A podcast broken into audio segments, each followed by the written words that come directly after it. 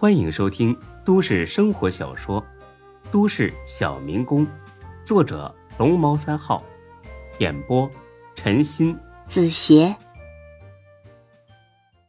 第一百二十八集。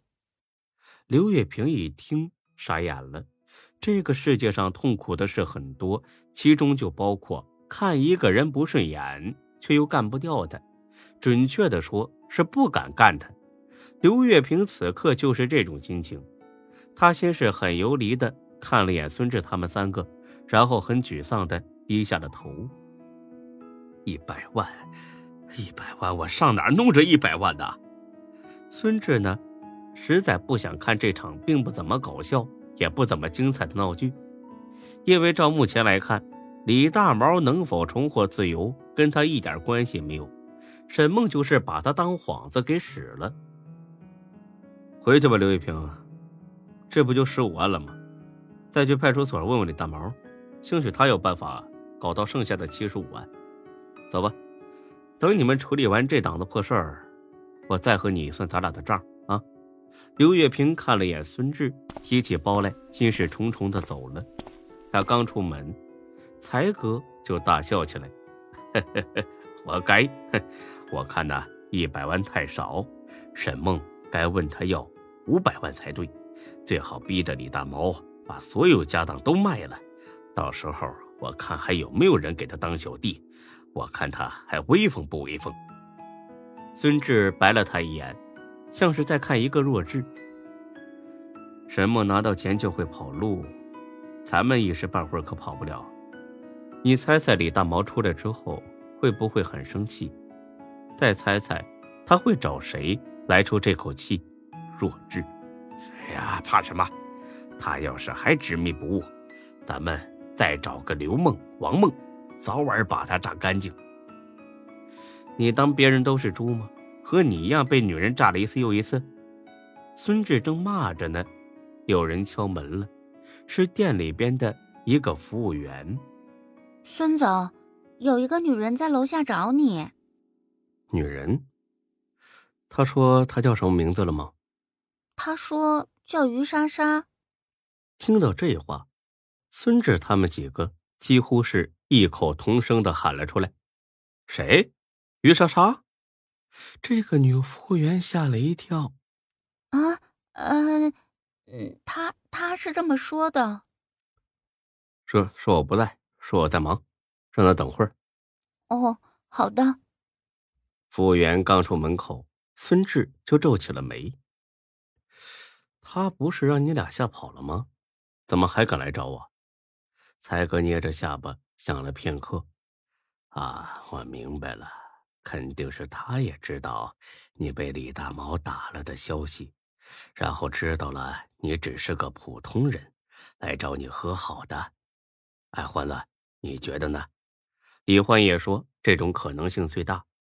才哥见笑着看了眼孙志，是不是很久没上过这么前凸后翘的女人了？啊，于莎莎那身材那叫声，哎呀！比苍老师强一万倍呀，孙志，我跟欢子先走了啊，你享受吧。放心，我们俩呀，绝对不告诉夏兰。从生理需求的角度来说，孙志啊，真想再跟这于莎莎弄一弄，因为他在床上那股子浪劲儿，实在是让人太销魂。毫不夸张的说，最近这一个月，他至少有三次梦到。当初把于莎莎摁在沙发里的那事儿，但是孙志呢，虽然好色，却不滥情。自从跟夏兰好了之后，他再也没碰过任何其他女人。想了片刻之后，他决定和于莎莎见一面，把话说清楚，然后彻底说再见。行，把他叫上来吧。他俩淫笑着离开了。一到大厅，他俩人。眼睛都直了。于莎莎穿了件白色的包臀小短裙上身穿着一件蕾丝吊带，妖娆的身材让人欲罢不能。看见刘永才，于莎莎扭着屁股走了过来。孙志呢？他的神态很是高傲，似乎才哥只是一个用来指使的下人。你找他干什么？我有必要告诉你吗？他在哪儿？见他这副冷若冰霜的样子，才哥呢也不想自讨没趣。再说他还急着等一会儿听枪根呢，哪有心情在这儿浪费时间？楼上办公室，上楼就看见了。于莎莎立刻上了楼，系高跟鞋发出的哒哒响声让才哥色心大发。哎呀，极品呐！就这样的，我能一晚上都不停。哼，你可得了吧你，这可是志哥马子。那咱们听听声总可以吧？啊，走！说着，他俩跟做贼似的跑上二楼。趴在孙志的门口上偷听起来。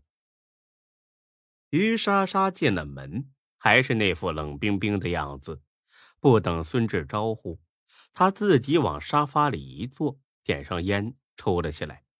孙志一看这是来者不善呢，自己还是别主动搭话了。他也一言不发的抽起烟来。一根烟抽完，于莎莎总算忍不住了。她眼神很复杂的看了眼孙志，孙志，咱们又见面了。是啊，这么久没见，我还以为你成哑巴了呢。哼，有必要这么恶毒吗？以前咱们在一起的时候，你不是也很享受吗？怎么样，要不要再来一次回味一下？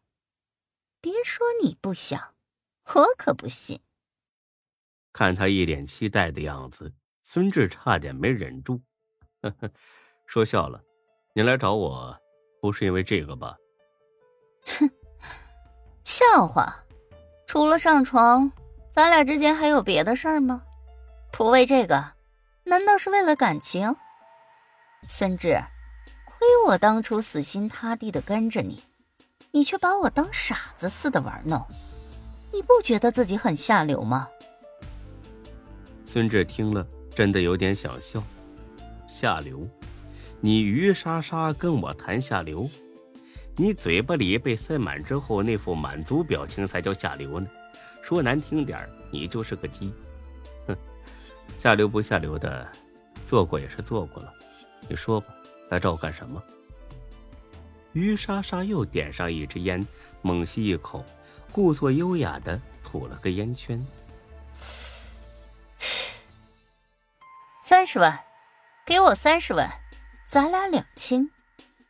呵呵，没想到你改行当敲诈犯了，于莎莎，这可是犯法的。再说了，你要我就给，你当我是提款机啊？于莎莎听罢，很满意的笑了。她从包里掏出一叠照片扔了过来，孙志一看，差点没一头栽倒。这些竟然是自己和于莎莎在床上的照片。他大略翻了一下，这起码是在四个不同的旅馆拍的，各个姿势都有。虽然都只是背影和侧面，但是要认出是孙志来并不难。于莎莎，你他妈的阴我！哼，这么激动干什么？那个时候我爱你还来不及呢。你看这张。我多配合你呀，你知道这次是有多累吗？可你喜欢这么玩，我还是答应了。其实我这么做，就是想留下点美好的记忆而已，没别的意思。还想看吗？我还有呢，还有很多正面的，你都不知道，你一脸享受的表情有多么迷人，真的。我最喜欢看你那种灵魂出窍的样子了，说明啊，我很诱人，所以你才会这么卖力，对吧？孙志背后涌起一股止不住的凉意。看来自己还是太年轻了。当初他以为于莎莎只是图自己的钱，万万没想到他会隔三差五的。就会在开房的宾馆里提前布置好针孔摄像头，把他俩翻云覆雨的画面给偷拍下来。这个女人着实可恨，也着实阴险。见孙志一脸怒意的盯着自己，于莎莎笑了。客观的说，她笑起来并不难看。别这么看着我，我知道你心里在想什么。是，我早就拍了，之前不敢拿出来，是因为怕你一枪崩了我。但是现在，哈哈，要说还得谢谢李大毛，要不是他一怒之下把你打了，我到现在还不知道你的真实身份呢。孙志，你不该开店，你该去当演员。就你这演技，应该很快就能红。听他这么不咸不淡的讥讽自己，孙志的心里别提多郁闷了。刚才他还嘲笑李大毛被一个女人耍得团团转，这会儿就发现自己也没比李大毛强到哪里去。他总算体会到那种看别人不顺眼又无能为力的无奈了。但是他和李大毛还是有不同之处的。李大毛现在是认怂了，任由沈梦宰割。孙志不会这样，别说三十万，他一毛都不给，因为他知道于莎莎这种女人是永远不会满足的。今天给他三十万，明天他就敢要三百万。本集播讲完毕，谢谢您的收听，欢迎关注主播更多作品。